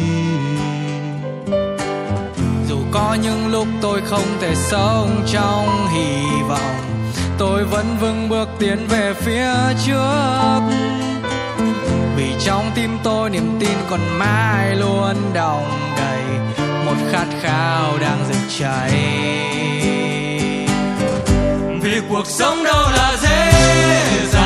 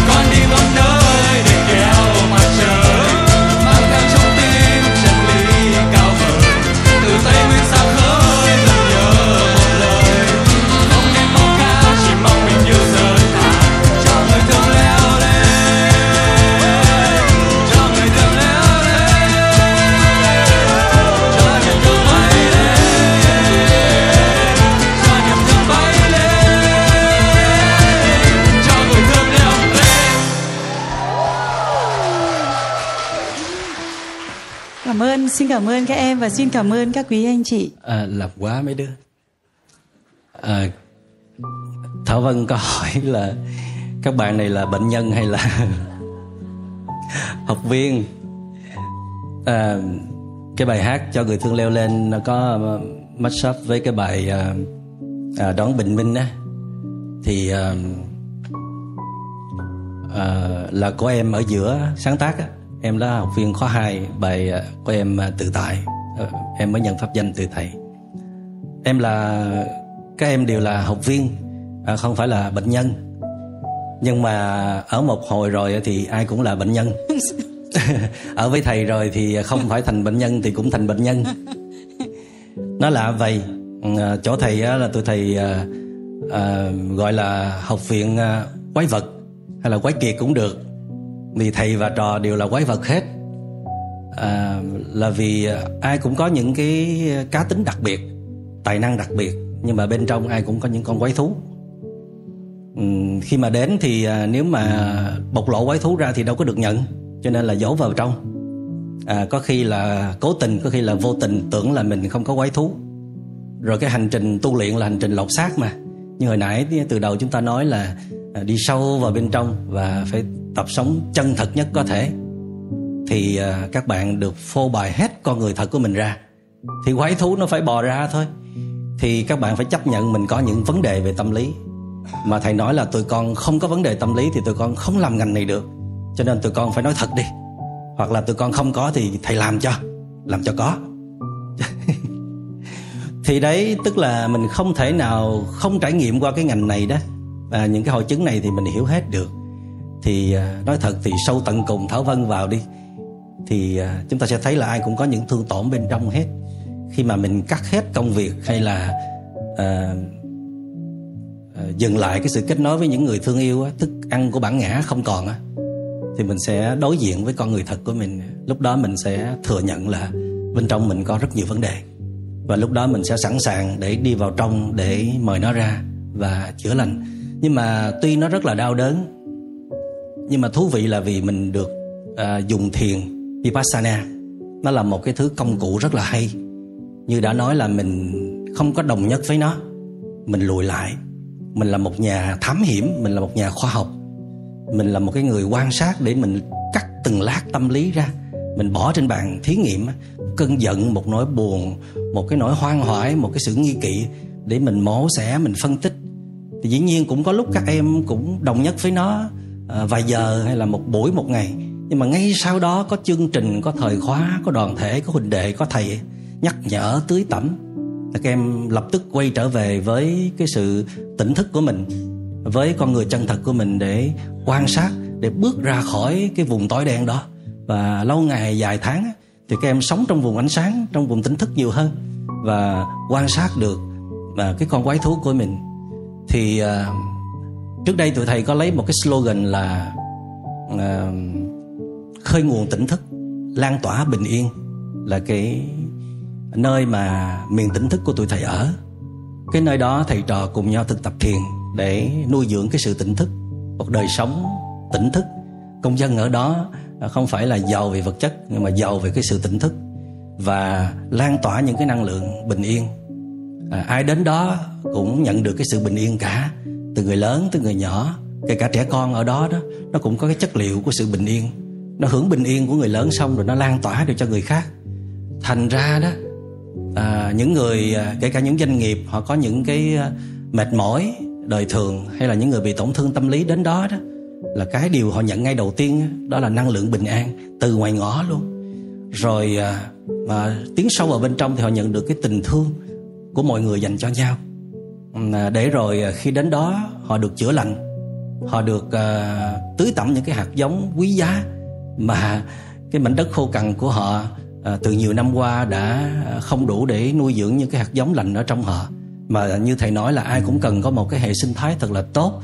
Dù bạn có tài năng đến đâu dù bạn có nhiều à, chất xám quý giá mà cái hệ sinh thái của bạn không tốt á, thì nó không có thể nâng dậy con người của bạn. Cho nên cần lắm những cái à, khoảng à, ở trong à, một năm à, trong một cái khoảng thời gian dài rất lâu rồi bạn chưa có quay về để à, chăm sóc cái khu vườn tâm của mình. Trong đó à, thân và tâm của bạn đều cần những cái à, giây phút được à, bình yên. Vì à, như cụ Nguyễn Du nói là sao cho trong ấm thì ngoài mới êm. Phải đi từ trong ra ngoài. Thầy tu luyện à, mấy mươi năm rồi mà thầy vẫn giữ một cái nhịp rất là tốt cân bằng giữa trong và ngoài. À, có hiến tặng đại chúng có giúp đỡ chữa lành à, có đi ra ngoài là có mở một cái khóa đào tạo chung với các em vậy. Và thầy cũng hướng dẫn các em y như thầy vậy. À, có hướng đỡ có hướng ra giúp đỡ mọi người nhưng mà luôn dành thời gian để chăm sóc bản thân mình tốt nhất có thể. Khi mà mình đánh mất phong độ khi mình bị sân si phiền não khống chế khi mình mất bình yên rồi đó thì làm cái gì nó cũng sẽ nguy hiểm hết. Nguy hiểm cho mình và nguy hiểm cho người nữa thì à, sau đây thì mời à, Thảo Vân và mời đại chúng cùng à, chào đón các em trở lại với một mashup nữa, đó là sống như những đóa hoa và người gieo mầm xanh.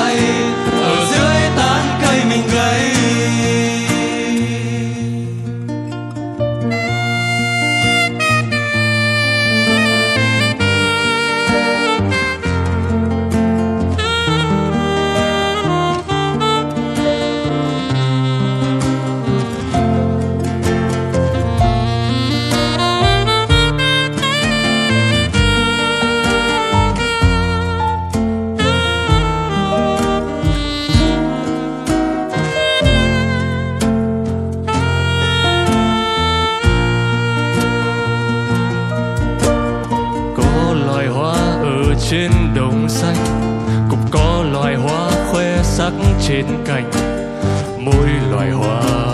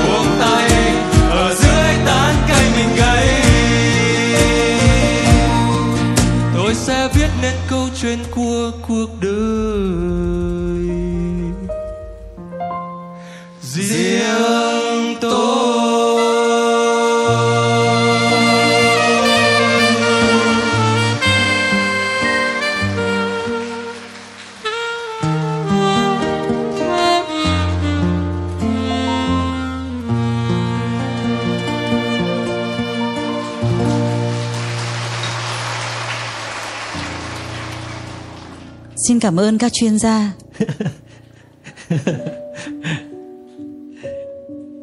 nghe động viên dữ Đó là không phải bệnh nhân đúng không chị ừ.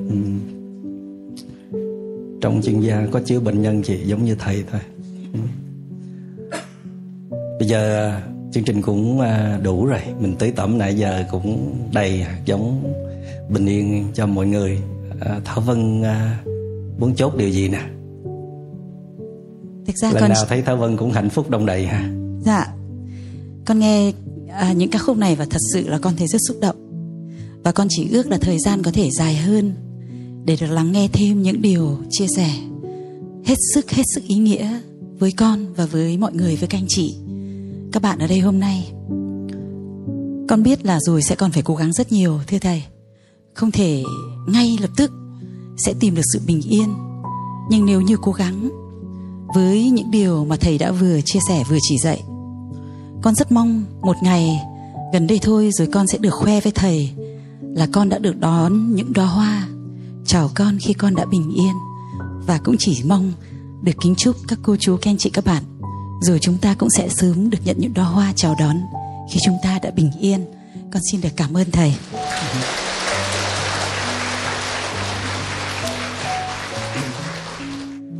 Thì à, đúng là bình yên nó cũng như là một đóa hoa nó cũng vô thường. Nó cũng sẽ nở rồi nó cũng sẽ tàn. Tôi thầy cũng phải thực tập liên tục ấy, để giữ cái sự bình yên nó liên tục.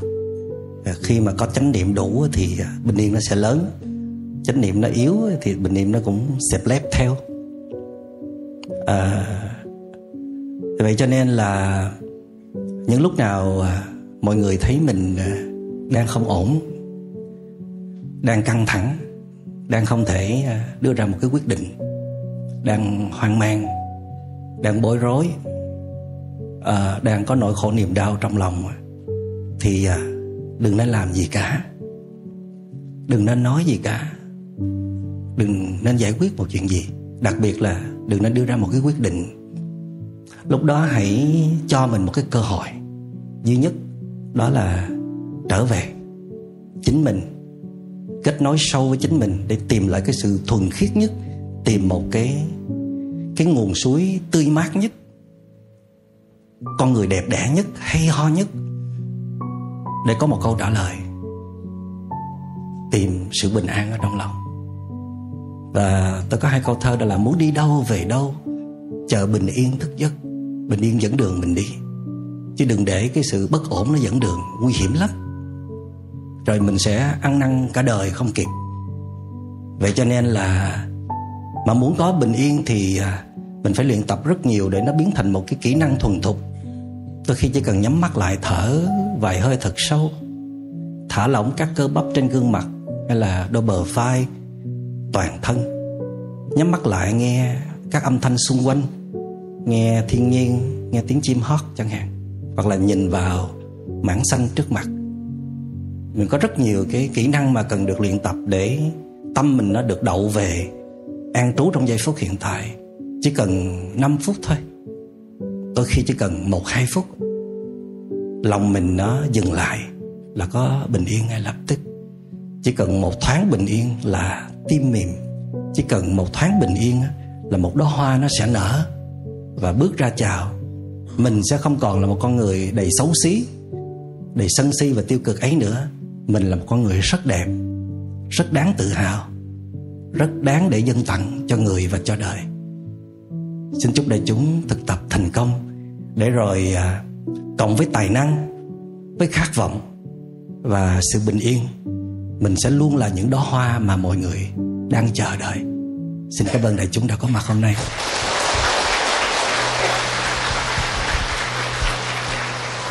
Cảm ơn thảo vân một lần nữa và mong gặp thảo vân trong các chương trình bình yên sắp tới nữa dạ cảm ơn à, anh tuấn rất nhiều à, cảm ơn à, đội ngũ của à, Yên Tử Legacy đã tạo điều kiện rất là thuận lợi, rất là tuyệt vời để chúng ta có một không gian ấm cúng, tuyệt vời, thật bình yên ngày hôm nay. Cảm ơn ban nhạc, cảm ơn tất cả mọi người.